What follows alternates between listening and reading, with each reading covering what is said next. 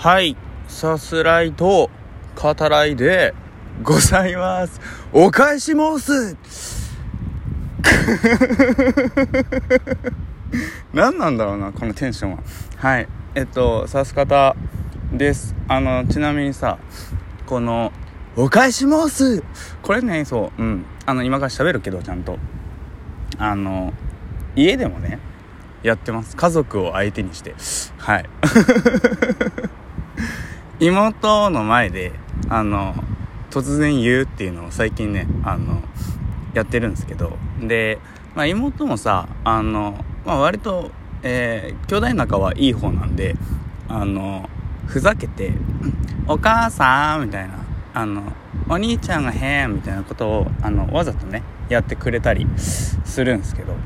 あの何て言うんですかね。まあそれはそれでありがたいけどあの僕の中ではその松村北斗さんですね。今回その宗像草太を演じている、え松村さんのようになんか言えないな今さっきのもそうだけどなんかあの感じと違うんだよなみたいなあの結構真面目にねこう振り返るみたいな。僕の中ではねそういう風に、えー、自分でやった後ねそんなことを思っているので妹がねあの乗ってくれるんですけどあのそっちにはこううまく返せないっていうね、うん、いやなんかね今の感じじゃないんだよねみたいな「は？あ?」みたいな「何のこと?」みたいな。言われるっていうね。はい。えー、そんなさす方家の日常。ですけどね。はい。えっと今回うんどうしましょうかね。あの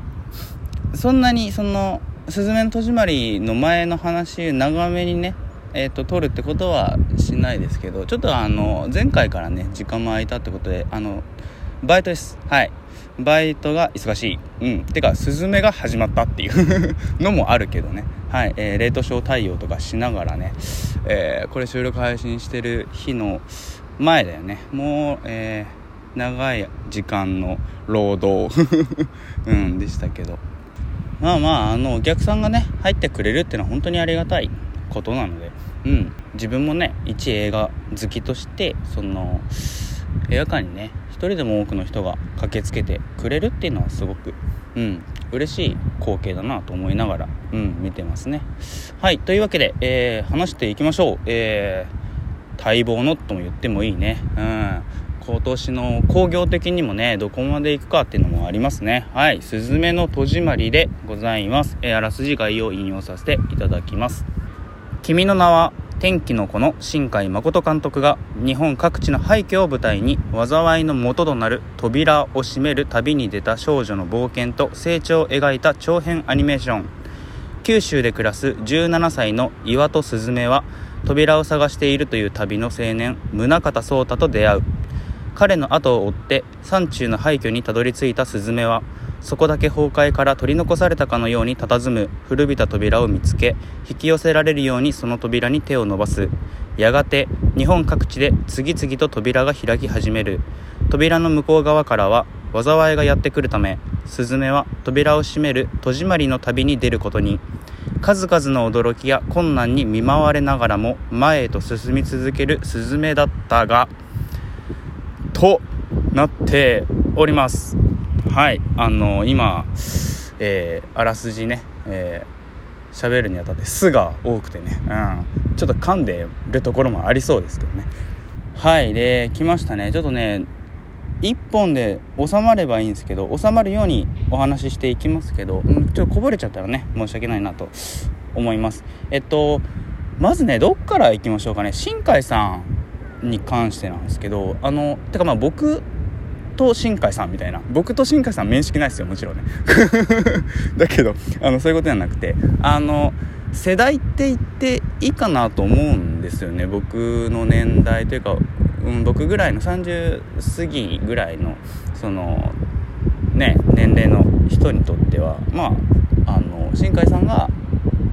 当に1人でね手掛けられてた、えー、アニメーションから、えー、大体どこまでぐらいですかね。やっぱ秒速 5cm ぐらいかな。一躍こうその名がね知れ渡っていくその過程をリアルタイムでしかもこう10代の頃にこう追い続けてたっていうのね、うん、そういう、えー、世代になるのであの今回の「すずめの戸締まり」これ「君の名は」の時も思いましたけどあの本当に映画館でね公開されてあのめちゃめちゃ多くの人が、えー、見に来るっていうそういう場面をこ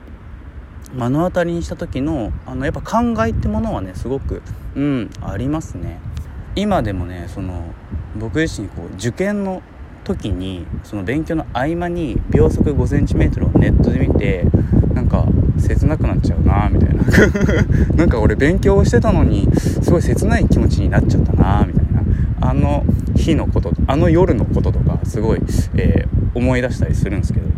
はい。でえっと今作「すずめの戸締まり」ですね。えっとまずねその映画としての作りですよね。今回あのはっきりとジャンル的にはロードムービーですね。これあの映画館に行ったら、えー、手にすることができる新海誠本っていう、えー、今回の、えー、特典ですね。これにある、えー、新海さんのその企画書ですね。その全文にもはっきり、え、ロードムービーですって今回は、うんえ、書かれていますね。旅をする中で、えー、まあ、今作の主人公スズメと、えー、共にね旅をする、まあ、椅子になっちゃうけど、はいえー、ソータですね。の、えまあ、成長とあとまあ、えー、新海さん的には今回その要素としてはこう抑えめにしたかったっていうことみたいですけどまあでもやっぱ恋愛ですよね。うん。えー、がま描かれると。で今回そのロードムービーを採用したっていうのはすごく良かったんじゃないかなと、えー、個人的には思いますね。っていうのはさその「君の名は」うん。まあ、特に「君の名は」そうですね。で、まあ、天気の子もそうだけどあのミュージックビデオ的にねその音楽が、えーまあ、かかりっぱなしと言ってもいい、えー、そういう作風だったと思うんだけど今作は、えー、もちろん劇伴はねありますよ、うん、あの劇中音楽はあるけれど歌をえー、極力使わない。しかも使う場面っていうのはあの途中、えー、スズメのね、えー、生まれ育った故郷にね、えー、向かうところがあるけれどその、えー、車内で、えー、芹沢っていうねキャラクターが歌う「えー、ルージュの伝言」えー、はじめ、えー、数曲ですね。そこまで抑えるっていう、うん、しかもねそのルージュの伝言ってさやっぱ魔女の宅急便ジブリだしさその基本的にアニメ作品別のねで使うのってやっぱ勇気がいることだと思うんですけどやっぱそこはあの新海さんの何て言うんですかねこれちょっとこう尖ったとこもあの見えたような気はしますけど要するにそのこれまでの、えー、音楽をまあかけっぱなしと言ってもいいようなねその映画としての作りから今回ロードムービーを採用したことによってえとても見やすい、うん、そんな作りになってますね。うん、でロードムービーなのでその映画自体もさ、えーと、数日間の話なんですよね。その時間軸的にもあの一方通行っていうそこがねかなり良かったんじゃないかなと思いますね。すごく編集テンポも、えー、それに伴ってと言うべきか、えー、とても良くて。だからそのテレビ放送された冒頭の12分の映像、うん、とか見てもシンプルにこうとてもワクワクする作りに、うん、なってますよね。はいあのまあ僕がねこういうのもすごく生意気ではあるんだけれどその映画作りっていうところからそのまあ新海さんねそのすごくやっぱ作るのが上手くなってるんだと、うん、思いますねはいで、えー、僕がこう一番引きつけられる新海さんの作品の、えー、その部分っていうのは、えー、テーマと、えー、世界系的なその文脈の、えバランスですね。で、えっと「君の名は」の場合その、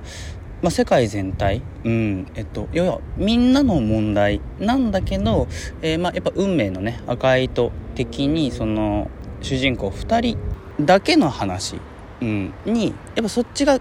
強いため僕は個人的には「君の名」ってそこまでその好きな作品っていうタイプではないですね。ただ「天気の子は」あのすごく好きで、えっと、これさす方前にもちょっと言ってると思うんですけど、えー、物事をね解決できる一人がいてその一人に全て託せばいいのか問題ですね。そうじゃねえだろうっていうね。ただ、えっと、物語としてはやっぱりその主人公2人の、え話には行くんだけど、えー、世界は君一人にね託して丸投げかもしれないけど僕は君を守るっていうさそういう話じゃないですか。だからすごく個人的にやっぱ納得できたんですよね。